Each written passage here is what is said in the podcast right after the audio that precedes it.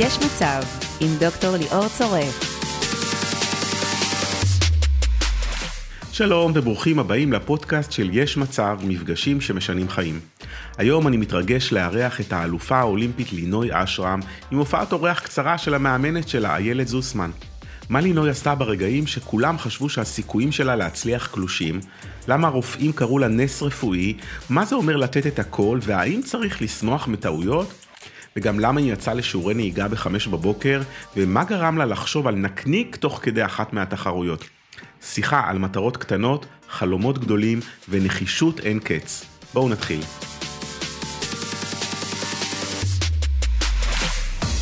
שלום לאלופה האולימפית לינוי אשרם. שלום, שלום. מה שלומך? תודה רבה שאת כאן. מעולה, תודה רבה שהזמנתם אותי.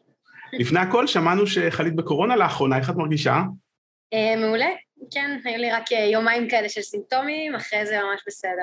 יופי. אז בשיחה בינינו אה, נדבר בעיקר על המסע שעברת, על הקשיים שהתמודדת איתם, אבל לפני שנגיע לשם, אנחנו נשמח אם אה, תיקחי אותנו קצת לרגעים המיוחדים שהיו ביום של הגמרים. בואי נשחזר חלק מהם ברשותך, אפילו החל מהלילה קודם, אם הצלחת לישון, ומה עבר עלייך באותו יום. אמ, אז בהחלט היו שבועיים, כי טסנו ממש שבועיים לפני האולימפיאדה. אמ, זה שבועיים מאוד מאוד מלחיצים. בהתחלה היינו במחנה אימונים בעיר אחרת ביפן, באיצ'יארה. אמ, אז בהתחלה זה באמת לא הרגיש כל כך כמו אולימפיאדה, זה הרגיש כמו מחנה אימונים כזה אה, רגיל בחו"ל. ארבעה ימים לפני האולימפיאדה כבר נכנסנו לתוך הכפר האולימפי, שם כבר מתחילה האווירה של אולימפיאדה, מתחילה האווירה של אה, תחרות, מתחילה אווירה של לחץ. באמת בארבעה ימים האלה היה לי מאוד מאוד קשה אה, לישון. אני זוכרת שכמעט לא נרדמתי איזה שלושה לילות. אמרנו לרופאת ספורט שלנו, והיא הביאה, לא הייתה ברירה, היא הביאה לי כדור שינה. אה, וממש אה, יום לפני האולימפיאדה אה, הייתי כזה, זה היה כזה לחץ והתרגשות, ובאמת כל כך הרבה מחשבות ורגשות עלו בו זמנית. ואני זוכרת שכשנכנסתי פעם ראשונה לאולם התחרות וראיתי אותו, אז כזה הייתה לי הרגשה של וואו, כאילו, כאילו חלפו לי פתאום כל ה-14 שנים שאני מתאמנת, ברגע אחד של וואו, כאילו הגעתי למקום שחיכיתי לו מאז שאני קטנה.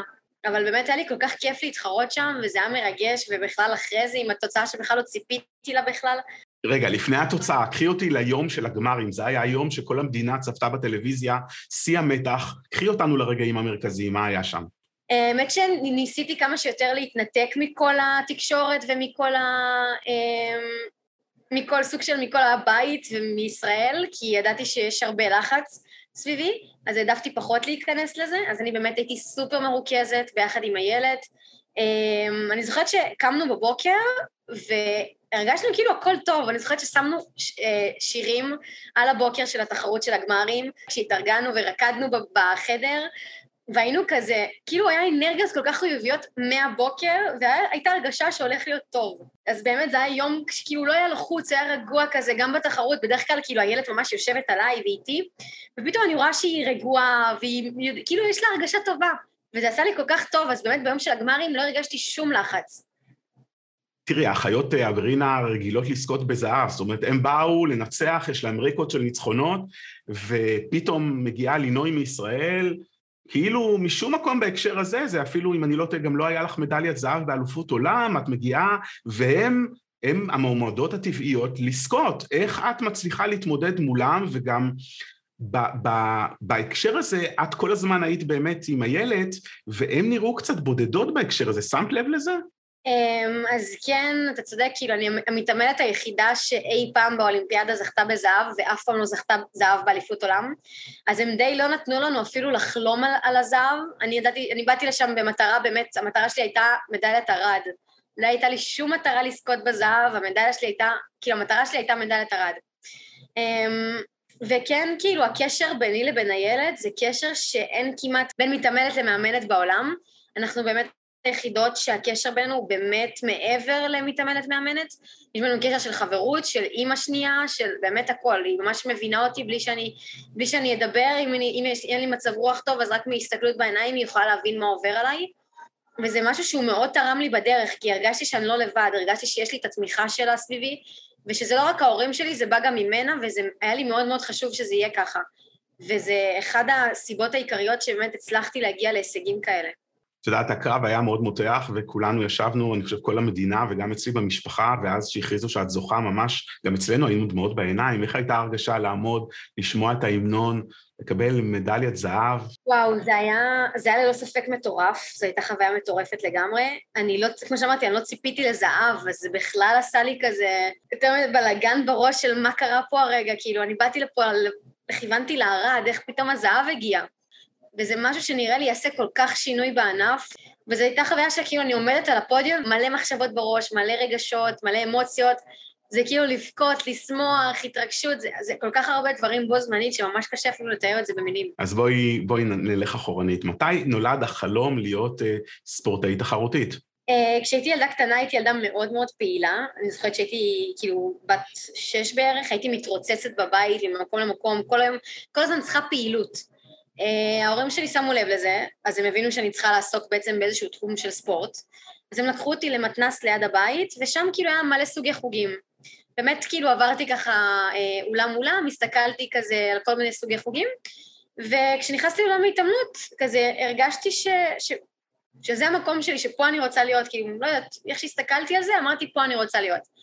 ובאמת ככה זה התחיל, התחלתי בהתחלה בסתם חוג של אה, פעם בשבוע למשך 45 דקות, עד שמשם באמת נכנסתי יותר לנבחרת, ואז כבר זה הפך להיות שלוש פעמים בשבוע, ארבע פעמים בשבוע, חמש, זה הגיע לשש פעמים בשבוע, וכשהייתי באה לתחרויות הייתי נהנית כל כך, והיה לי כיף, ו... וזה פשוט כאילו משהו שמשך אותי, התחרויות האלה. והבנתי שכאילו, וואלה, כאילו, בא לי להיות פה, זה המקום שלי, בא לי להתחרות, בא לי להרגיש כל פעם מחדש את האש הזאתי שגורמת לי לרצות ולהתחרות עוד ועוד. מתי הבנת שהיכולות שלך הן הרבה מעל הממוצע? אה, אני חושבת ב-2017, במדליה הראשונה שלי ושל ישראל אה, באליפות עולם. אני הייתי המתאמנת הראשונה שזכתה בקרב רב באליפות עולם, זכיתי במדליית ארד. זאת הייתה אליפות עולם ראשונה שהתחרתי בכל המכשירים. באמת היה גם, עוד פעם, באתי לתחרות הזאת בלי ציפייה לזכות במדליה, לא הייתי מכוונת, לא כיוונתי אפילו למדליה בתחרות הזאת. כי ידעתי, זו אליפות עולם ראשונה שלי, עוד יש בנות שהן גדולות ממני, הן יותר מנוסות ממני, יותר טובות ממני. לא ציפיתי למדליה, באתי לעשות כאילו רק טוב ובאמת להראות מי אני. ושם כשראיתי שאני כאילו זוכה במדליית ארד, אז הבנתי ש... כאילו, אולי יש פה איזה משהו, אולי יש משהו שלא חשבתי עליו, אולי אני כן יכולה. והייתה לך ילדות מאוד שונה. איך אפשר לשלב בין הספורט תחרותי לבין לימודים? אז כן עברתי אה, ילדות שונה מאוד, אפשר להגיד, אבל אני לא, אוקיי, אני לא, אני לא מרגישה שוויתרתי על שום דבר, כי באמת נהניתי מזה וזה משהו שממש אהבתי. אה, ואני חושבת שאני עברתי אה, חוויות שילדים אחרים לא עוברים, והרגשתי כמו ילדה מיוחדת כזאת, שלא, שלא, שלא כולם עושים מה שהיא עושה.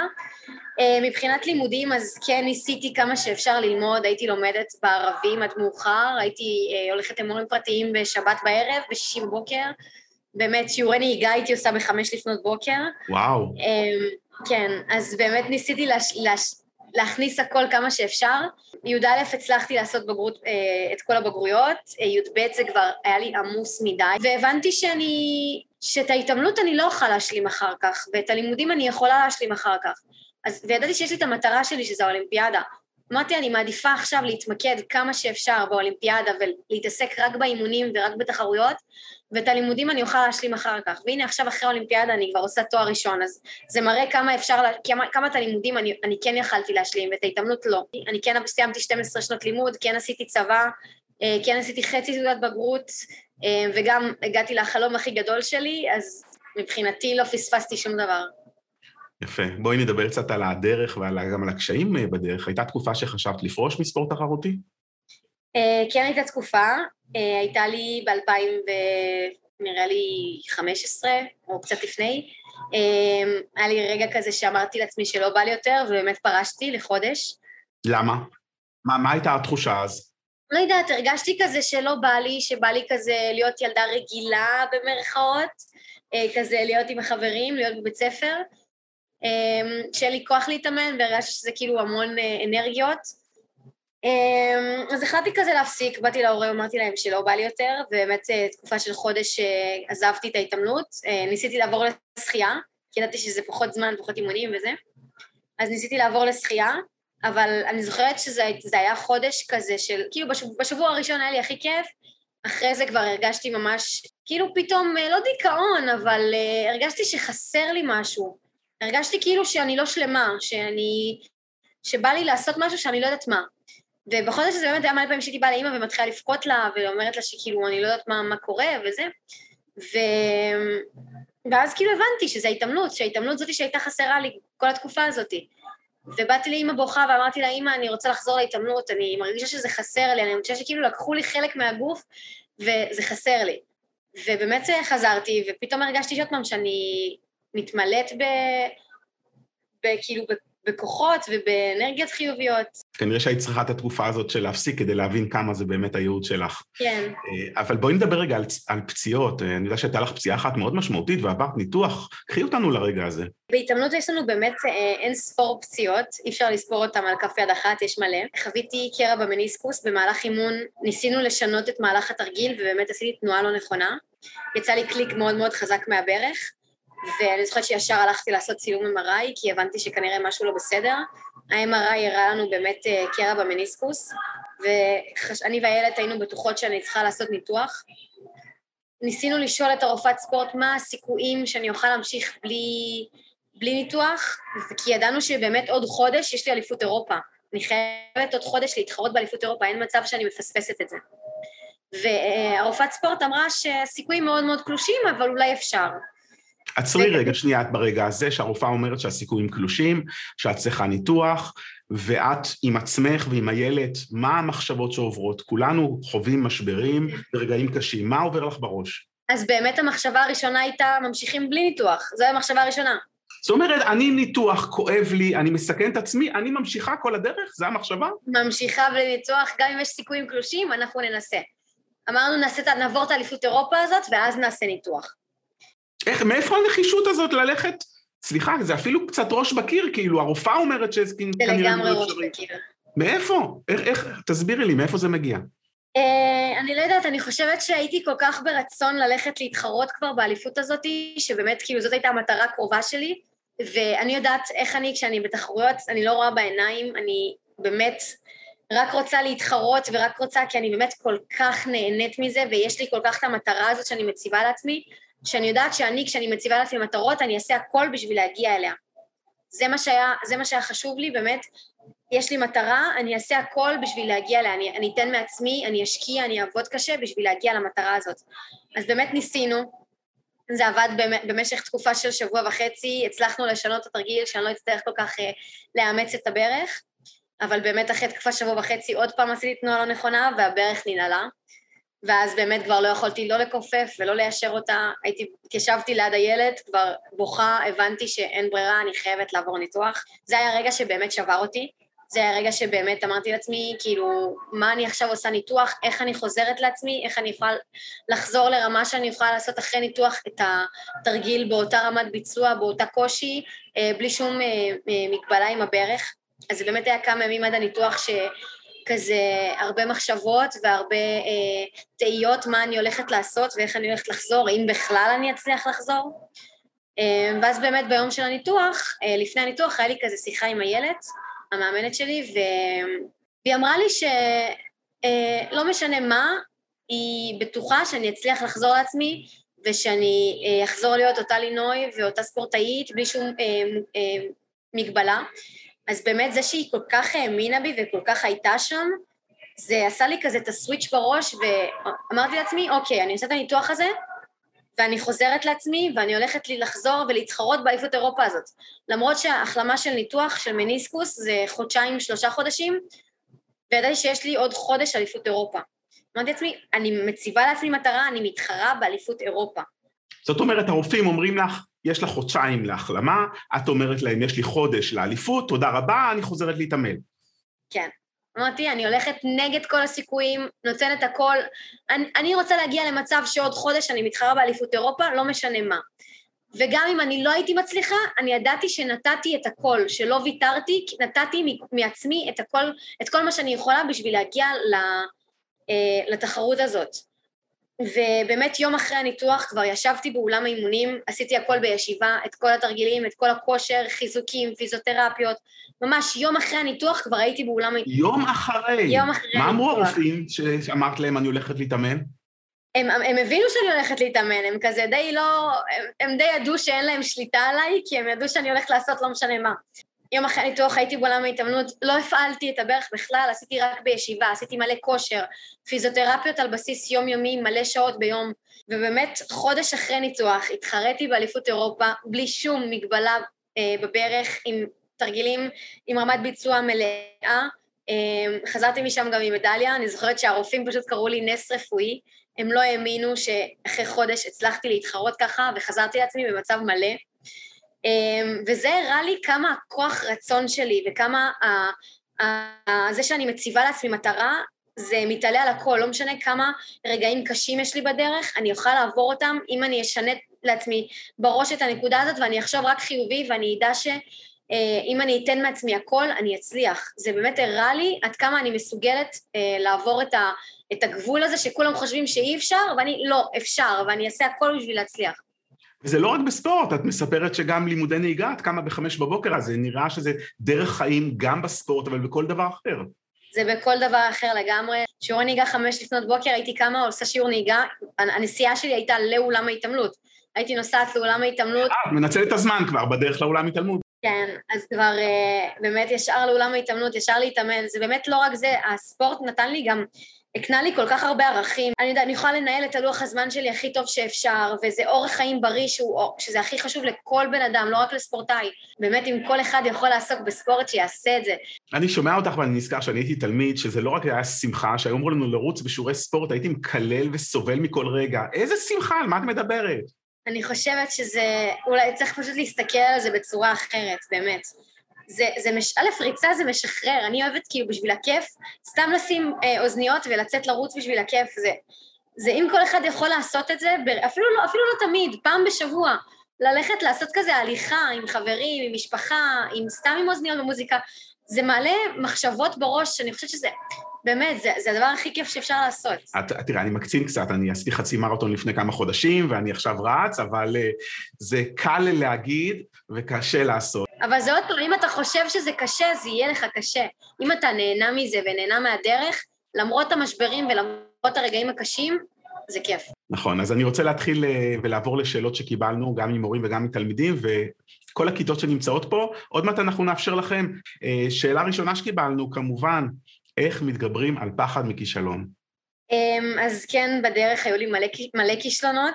אה, בסופו של דבר, אתם כנראה שומעים רק על ההצלחות, אבל באמת היו לי כל כך הרבה כישלונות בדרך וכל כך הרבה הפסדים. אמ, בהתחלה כשאני בתור ילדה קטנה, זה, זה לקחת את זה קצת קשה, אחרי כל הפסד, כזה למה זה קרה, אבל אחרי זה, כשגדלתי כבר, הבנתי שמכל הפסד ומכל כישלון שהיה לי בדרך, למדתי לעתיד. למדתי מה אני צריכה לשנות אצלי, מה אני צריכה לשפר, על מה אני צריכה לעבוד יותר בשביל להצליח. אז כל פעם כשהיה לי איזה טעות, אפשר להגיד, שמחתי, כי ידעתי שאני עכשיו אדע למה זה קרה, וכשפעם הבאה זה לא יקרה. אז באמת מכל טעות צריך לדעת ללמוד כדי לשפר לפעם הבאה. אף פעם לא צריך אה, לפחד לעשות את הצעד הזה, כי אתה תפחד מכישלון. אל תפ... אף פעם לא צריך לפחד מכישלון. הדרך להצלחה מלאה בכישלונות, והכישלונות האלה זה מה שמוביל אותך להצלחה. הכישלונות והקושי זה חלק מהדרך. אתה חייב לעבור את הדרך הזאת בשביל להגיע להצלחה. אם כל הזמן יהיה לך רק טוב ורק שמח ורק אה, אה, מאושר, אתה תישאר על, על אותו לבל ואתה לא תתקדם בחיים. כשאתה תעבור את הכישלונות ואת הרגעים הקשים האלה, זה יחשל אותך וזה רק ירים אותך ממי שאתה. בתקופה שלפני האולימפיאדה, אני מבין שאת היית מבודדת כדי, כי הייתה קורונה, והיית לבד הרבה מאוד זמן עם המאמנת, אבל לא, לא פגשת אנשים כמו, כמו אנשים אחרים, ואת יודעים, את יודעת, אנחנו נמצאים בתקופת קורונה, הרבה תלמידים מרגישים בודדים, יש הרבה בידודים ואנחנו הרבה לבד. איך מתמודדים עם בדידות? אז באמת בתקופה של שנה וחצי אני די גרתי בווינגייט, אה, כמעט ולא הייתי נוסעת הביתה למשפחה, לא הייתי פוגשת חברים, לא יצאנו החוצה, באמת כמה שיותר אה, לשמור על, אה, על הבריאות, כי ידענו שאסור לי עכשיו לחלות בקורונה, אסור לי להידבק, אסור לי שיהיה כלום, כי יש לי אולימפיאדה, ואני יודעת שאם אני חולה בקורונה אני לא אטוס לאולימפיאדה, ואז כל השנים האלה שנתתי מעצמי לא, שו, לא שווים את זה, בעצם אם לא הגעתי למטרה שלי. גם כשהייתי באה לעולם ההתאמנות, אז לא הייתי לבד, זה לא היה רק אני והילד. היה פה גם את ניקול שהיא המתאמנת השנייה, ואת אלה סמופלוב שהיא המאמנת של ניקול, ועוד בנות שכאילו הנבחרת של הקבוצתי שהיו פה, והאישיות אחרות, כאילו היינו פה ממש קבוצה של בנות. אז והן החברות הכי טובות שלי, אז לא הרגשתי שאני לבד. ועם ההורים פשוט כמה, אם יכלתי בסופ"שים לנסוע אליהם, אז הייתי נוסעת אליהם, או לדבר איתם בפייסטיים. אה, לא הרגשתי את הלבד הזה, כי ידעתי גם שאני חדורת מטרה. יש לי מטרה, והלבד הזה זה מה שיביא אותי למטרה הזאת. איך את יוצרת אה, משמעת? אז באמת אצלי מהבית, אבא הוא איש צבא, אז המשמעת היא פה איש מאוד מאוד גדול. אה, כבר מהבית יש משמעת. המאמנת שלי בדיוק נכנסה. או, שתבוא להגיד שלום, איילת, היא פה? יאללה, קדימה. שלום. איילת יקרה, שלום. היי, מה נשמע? איזה כיף לראות אותך פה ביחד עם לינוי ולהגיד לך שגם לראות אותך בדרך שאת עברת והכוחות שהצלחת לתת ללינוי זה פשוט מעורר השראה. יש לך כמה טיפים לתת לנו איך מעוררים מוטיבציה באנשים, בתלמידים, שאין להם מספיק מוטיבציה. אה, זה עבודה קשה, כמובן שזה לא ביום אחד. זה צריך לחשוב, להיות יצירתיים, להבין את התלמיד, את הילד, את הספורטאי, מה, מה הצרכים שלו, מה בעצם מה מדליק אותו, מה גורם לו לחפש את משהו הכי טוב בו אה, ולהעצים את זה. בגדול זה המון המון אה, חום ואהבה וחיזוקים כל הזמן. ומה יש לך להגיד ללינוי הנפלאה? אני מאוד מאוד אוהבת אותה, היא איתי כל הזמן, אנחנו מחוברות מאז שהיא קטנה. אה, היום זה כבר ממש כמו, כמו, באמת כמו בת שלי, זה לכל דבר. זהו, אני מעריכה אותה על הדרך שהיא עשתה, אני זוכרת את החוויות המשותפות שלנו, זה דברים שלא יצאו מהראש אף פעם. נהדר. היא עדיין מחבקת אותו כל הזמן. איזה יופי, איילת, תודה רבה לך. כן, נו, ביי. לינוי, עוד שאלות אה, שאנחנו מקבלים. אה, איך את, אה, מה את עושה כדי לשמור על אורח חיים בריא? אז כמובן ספורט, זה בטוח.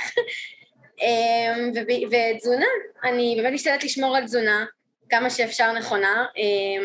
עשו הרבה אישו אה, על ההתעמלות שכאילו אנחנו לא אוכלות וזה, אבל אנחנו כן אוכלות נורמלי, אנחנו אוכלות אה, בריא, אנחנו אוכלות נכון, אה, כן מדי פעם מותר כזה, אתה יודע, לקחת איזה משהו שאני יודעת שאפשר להגיד שאסור, אבל זה לא באמת אסור, זה פשוט כדי לשמור על עצמנו.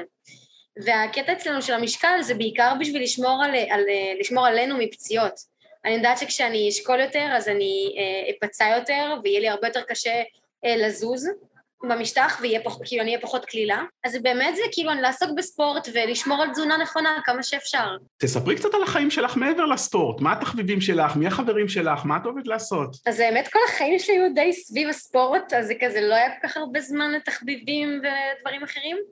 אמ, אבל כן בשעות הפנאי אז הייתי אוהבת ללכת נגיד סתם, אה, בדרך כלל זה היה נגיד לקאנטרי, להירגע קצת, סאונה ובריכה, זה כזה היה משהו שהיה מרגיע כזה ומשחרר קצת מההתעמלות.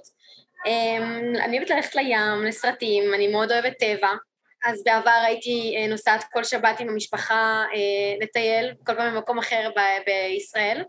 זהו, כאילו, אני כזה די פתוחה להרבה דברים, אין לי כזה איזה משהו ספציפי שאני יודעת שאני כאילו אוהבת, אני אוהבת לחוות כל פעם דברים חדשים.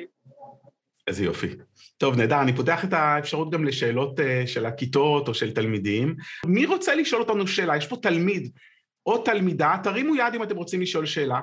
את מהממת, אנחנו מאוד אוהבים אותך. בעיקרון אני לא רציתי להגיד שאלה, אלא רציתי פשוט להגיד שאני מאוד שמחה שיש לי עכשיו את הרגע הזה להגיד משהו. זה תענוג להסתכל על זה. תודה רבה, איזה חמודה. בת כמה את? אני בת 16. יש לך איזה חלום, משהו שתרצי לעשות בעתיד? אני אוהבת ריקודים, אני אוהבת אי-פופ, ואני אשמח להמשיך בזה, אבל האמת שעדיין אין לי משהו שאני בדיוק רוצה, אני רוצה ללכת לפי הדרך שלי, אבל נראה לאיפה אני אגיע. את עדיין צעירה ויש לך עוד זמן, אבל אני אנצל את זה. לינוי, מה את אומרת לצעירים שלא מצאו את החלום שלהם בגיל צעיר? לא, לא לפחד, החלום מתישהו יגיע, מתישהו את תדעי את הדרך שלך, ומתישהו את תדעי מה המטרה שלך. פשוט בינתיים, בגלל שאת גם עוד צעירה, אז תזרמי כזה, ויש לך כל כך הרבה אופ, אופציות, תנסי כל מיני דברים. פשוט לא להישאר במקום, אלא באמת כל פעם להתנסות בדברים, כדי שכשתגיעי למה שאת רוצה להיות, את תביני שזה המקום שלך. זה כמו שאני, אני הגעתי בהתחלה למתנ"ס, היה שם כל כך הרבה ענפי חוגים, שניסיתי כל מיני, וכשהגעתי להתעמלות הבנתי שזה המקום שלי.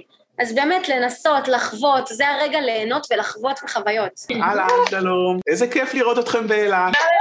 את מישהי שמביאה הרבה מוטיבציה להרבה אנשים. איך את מצליחה לאסוף עוד ועוד מוטיבציה לעצמך? אני כל פעם, אמנם אני מציבה לעצמי מטרה רחוקה, אבל אני מציבה לעצמי בין לבין מטרות קטנות כאלה, שאליהן כל פעם אני רוצה לטפס ולטפס ולטפס. באמת, המטרה בסופו של דבר היא מאוד מאוד גבוהה, ובדרך יש את המדרגות האלה עד למעלה, זה מטרה ועוד מטרה ועוד מטרה ועוד מטרה ועוד מטרה. באמת, כל פעם העלייה הזאת בדרגה זה משהו שהוא... שזה מה שמחזיק אותי, וכל פעם לדעת שיש לי את התחרות הזאת שאליה אני מחכה כל הזמן, אז התחרויות האלה זה מה שהחזיק אותי ומה שגרם לי באמת אה, לרצות להמשיך. המטרות הקטנות האלה בדרך. תודה רבה לך. שלום, איזה חמודה. איך מתמודדת עם הלחץ בזמן התחרות? איך אני מתמודדת עם לחץ? בזמן התחרות, זאת אומרת, לא הלחץ שלפני, את עכשיו בתחרות, את יודעת למשל בגמר שההפרש לזכות זה 0.0 משהו, שיא הלחץ, איך מתמודדים עם זה? אמ, אז קודם כל נגיד ספציפית באולימפיאדה, אני לא עקבתי אחרי הציונים של המתחרות שלי, אז לא באמת ידעתי מה ההפרש וכמה אני צריכה. זה מגיע למצב שאני באמת יכולה להגיע לתחרות ולעשות את התרגיל על אוטומטית. אז ככה שהלחץ לא באמת משפיע, אני באמת עובדת כל כך הרבה באימונים ועושה כל כך הרבה חזרות על אותם תרגילים כל פעם, שבאמת הגוף כבר זוכר והוא יודע לעשות על אוטומטית. אני אומרת שזה כמו ללמוד לכתוב, בהתחלה כותבים עם שגיאות, כותבים עקום, באמת אה, אה, בהתחלה מאוד מאוד קשה לכתוב, אבל כשמתרגלים וכותבים כל פעם מחדש, זה מגיע למצב שכותבים על אוטומט בלי אפילו לחשוב על מה אתה כותב. אני יכולה להגיד לכם שהיה תחרות אחרונה לפני האולימפיאדה בישראל, גרנד פרי תל אביב, שבמהלך התחרות בתרגיל כדור, מישהו אכל אה, בקהל נקניק והיה ריח מאוד מאוד חזק במשטח של נקניק. אז כל התרגיל רק חשבתי על זה ורק חשבתי על מי אוכל את הנקניק ולמה הוא אוכל את זה עכשיו ומאיפה הריח הזה מגיע ובכלל לא חשבתי על התרגיל. זה מה שמראה עד כמה העבודה שעבדנו באמת על בסיס קבוע כל יום אותם דברים, שלמרות שהראש שלי חושב על דברים אחרים, אני עדיין יכולה לבצע תרגיל טוב. ואני יודע שיש עוד הרבה כיתות שרוצות אה, לשאול, אבל אנחנו מתקרבים לסיום, אז ברשותך כמה שאלות אחרונות. מה החלומות הבאים שלך? אמ, אז באמת בינתיים כשכזה הגעתי ל... אמ, לשמיים אפשר להגיד, למקום הכי גבוה, ל top, מאוד מאוד קשה עכשיו להתחיל אה, לחשוב על חלום חדש, אז אני בינתיים באמת כאילו בתוך הרגע הזה ועדיין אה, חווה, חווה אותו. אה, אני עוד לא יודעת מה, מה אני הולכת לעשות, אני צריכה עוד עכשיו להתחיל לשבת ולהתחיל לבנות חלום חדש. בינתיים כן התחלתי ללמוד בתואר ראשון בווינגייט, ספורט. אני כן יודעת שבעתיד הרחוק, או לא יודעת מתי, אני ארצה לפתוח כזה אה, מועדון ואגודה על שמי ולהביא לשם מלא בנות קטנות ולתת להם מהידע שלי ומהיכולות שלי בשביל שהם יגיעו להצלחות. אה, וזה בערך בינתיים. וכמו שאמרת לתלמידה, לוקחים את הזמן, מתנסים, כן. וככה נוצרים החלומות. נכון. אה, ממש ככה לקראת סיום, מה המסר שלך לבנות? אל תורידו מהערך שלכן אף פעם. באמת, אה, גם אם מישהו מנסה להוריד מכן, אל תורידו מכן, כי אתן חזקות לא משנה מה. אל תיתנו לשום אה, מילה רעה לפגוע בכם, או להיכנס לכם לראש יותר מדי, כי זה רק יוריד מעצמכם. תאמינו שאתן מסוגלות תמיד, כי אתן מסוגלות, גם אם אתן חושבות שאתן לא יכולות, אתן יכולות. אם תשנו את זה בראש, אתן תבינו עד כמה אתן יכולות. השמיים הם לא הגבול, אפשר לעבור אותם, באמת, תציבו לעצמכם מטרות ותשיגו אותם באמת בכל הכוח ותיתנו מעצמכם הכל בשביל להגיע. והכי חשוב, אל תשכחו גם ליהנות מהדרך, כי אם לא תהנו מהדרך, יהיה לכם מאוד מאוד אה, אה, כאילו מבאס להגיע להצלחה הזאת. לינו יקרה, זה היה תענוג לדבר איתך, תודה רבה. תודה רבה. יש מצב עם דוקטור ליאור צורף. אני לא יודע מה איתכם, אבל אני קיבלתי בשיחה הזאת שיעור מאלופה אמיתית בנחישות. אם אתם מורים או אנשי חינוך, אתם מוזמנים להציג לתלמידים שלכם את המפגש המצולם עם לינוי מתוך אתר האינטרנט של יש מצב. תרגישו חופשי לעצור מדי פעם ולנהל עם התלמידים שיחה על התובנות שלהם. יש מצב שהם ילמדו שיעור חשוב לחיים. וכמו שלינוי אמרה, אל תורידו מהערך של עצמכם, השמיים הם לא הגבול.